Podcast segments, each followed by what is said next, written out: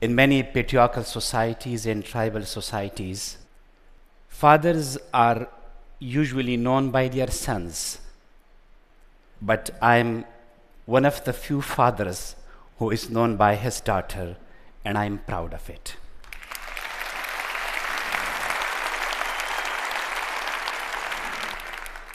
Malala started her campaign for education and stood for her rights in 2007. And when her efforts were honored in 2011 and she was given National Youth Peace Prize and she became a very famous, very popular young girl of her country. Before that, she was my daughter, but now I am her father. Ladies and gentlemen, if we glance to human history, the story of a woman is the story of injustice, inequality, violence, and exploitation. You see, in patriarchal societies, right from the very beginning, when a girl is born, her birth is not celebrated. She is not welcomed, neither by father nor by mother. Neighborhood comes and commiserate with mother, and nobody congratulates the father. And a mother is very uncomfortable for having a girl child. When she gives birth to the first girl child, first daughter, she is sad. When she gives birth to the second daughter, she is shocked. And in the expectation of a son, when she gives birth to a third daughter, she feels guilty like a criminal. Not only the mother suffers, but the daughter, the newly born daughter, when she grows old, she suffers too. At the age of five, while she should be going to school, she stays at home and her brothers are admitted in a school. Until the age of 12, somehow she has a good life. She can have fun, she can play with her friends in the streets, and she can move around in the streets like a butterfly. But when she enters her teens, when she becomes 13 years old, she is forbidden to go out of her home without a male escort. She is confined under the four walls of her home. She is no more. She is no more a free individual. She becomes the so called honor of her father and of her brothers and of her family. And if she transgresses the code of that so called honor, even she could be killed. And it's also interesting that this so called code of honor it does not only affect the life of a girl it also affects the life of the male members of the family i know a family of seven sisters and one brother and that one brother he has migrated to the gulf countries to earn living for his seven sisters and parents because he thinks that he thinks that it will be humiliating if his seven sisters learn a skill and they go out of home and earn some livelihood. So this brother, he sacrifices the joys of his life and the happiness of his sisters at the altar of so called honor. And there is one more norm of the patriarchal societies that is called obedience.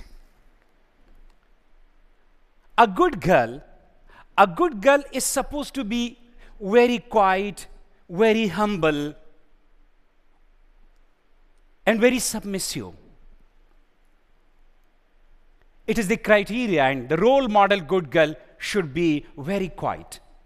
She is supposed to be silent and she is supposed to accept the decisions of her father and mother and the decisions of elders if even she does not like. If she is married to a man she doesn't like, or if she, ma- she is married to an old man, she has to accept because she does not want to be dubbed as disobedient. If she is married very early, she has to accept, otherwise, she would be called disobedient. And what happens at the end? In the words of a poetess, she is wedded, bedded, and then she gives birth to more sons and daughters. And it is the irony of situation that this mother she teaches the same lesson of obedience to her daughter and the same lesson of honor to her sons. And this vicious cycle goes on, goes on.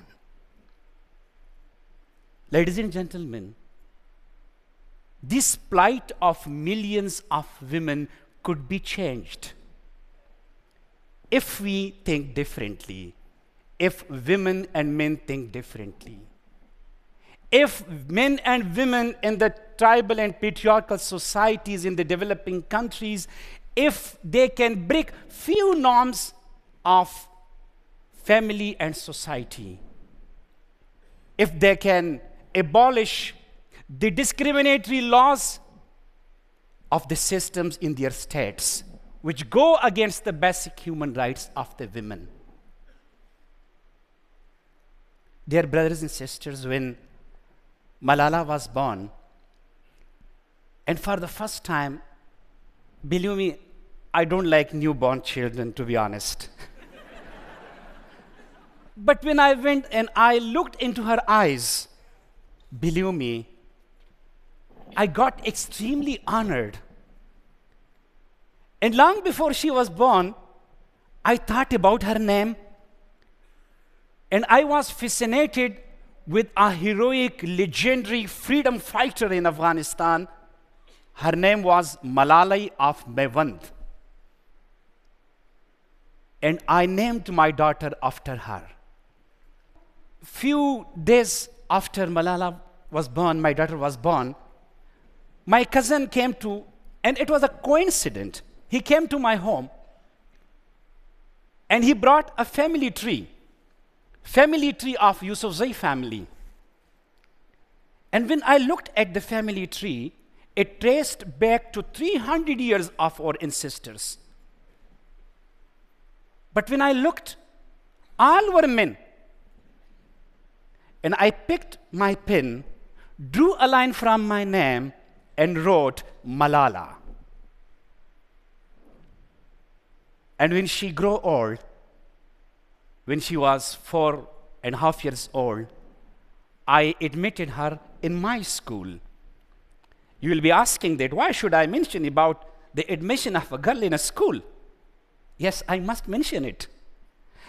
It may be taken for granted in Canada, in America, in many developed countries. But in poor countries, in patriarchal societies, in tribal societies, it's a big event for the life of a girl. Enrollment in a school means recognition of her identity and her name. Admission in a school means that she has entered the world of dreams and aspirations where she can explore her potentials for her future life. I have five sisters, and none of them could go to school. And you will astonish when I was filling, two weeks before, when I was filling the Canadian visa form, and I was filling the family part of the form, I could not recall the surnames of some of my sisters. And the reason was that I have never, never seen the names of my sisters written on any document. That was the reason that I valued my daughter. What my father could not give to my sisters and to his daughters, I thought I must change it. I used to appreciate the intelligence and the brilliance of my daughter. I encouraged her to sit with me when my friends used to come. I encouraged her to go with me to different meetings. And all these good values I tried to inculcate in her personality. And this was not only she, only Malala. I imparted all these good values to my school girl students and boy students as well. I used education for emancipation. I taught my girls, I taught my girl student to unlearn the lesson of obedience. I taught my boy student to unlearn the lesson of so called pseudo honor.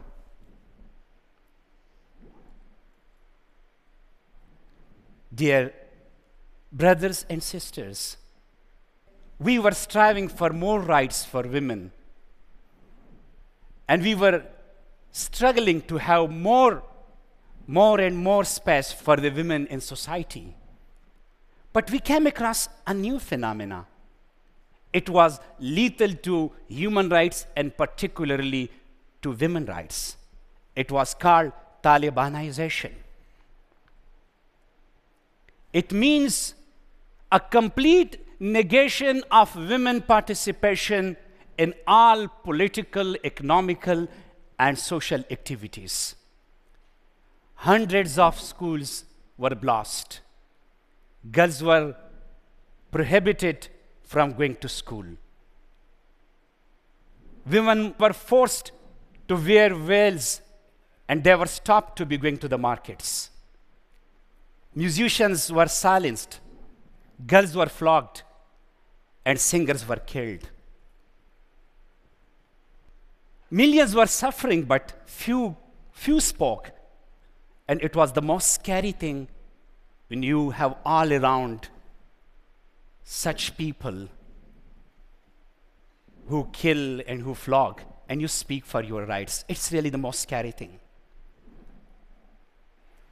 At the age of 10, Malala stood and she stood for the right of education. She wrote a diary for the BBC blog. She volunteered herself for the New York Times documentaries. And she spoke from every platform she could. And her voice was the most powerful voice. It spread like a crescendo all around the world. And that was the reason that Taliban could not tolerate her campaign. And on 9 October 2012, she was shot on the head at point blank range. It was a doomsday for my family and for me. The world turned into a big black hole. While my daughter was on the verge of life and death, I whispered into the ears of my wife, Should I be blamed for what happened to my daughter and to your daughter? And she abruptly told me, Please don't blame yourself. You stood for the right cause. You put your life at stake for the cause of truth, for the cause of peace, and for the cause of education. And your daughter is inspired from you, and she joined you. You both were on the right path, and God will protect her. These few words meant a lot to me, and I didn't ask this question again. When Malala was in the hospital, and she was going through the severe pains, and she had severe headaches because her facial nerve was cut down. I used to see a dark shadow spreading on the face of my wife. But my daughter never complained. She used to tell us, I'm fine with my crooked smile and with my numbness in face. I'll be okay, please, don't worry. She was a solace for us, and she consoled us. Dear brothers and sisters, we learned from her how to be resilient in the most difficult times. And I'm glad to share with you that despite being an icon for the rights of children and women, she is like any 16 years old girls. She cries when her homework is incomplete. She quarrels with her brothers, and I'm very happy for that. People ask me, what special is in my mentorship which has made Malala so bold and so courageous and so vocal and poised? I tell them, don't ask me what I did. Ask me what I did not do. I did not clip her wings. And that's all. Thank you very much.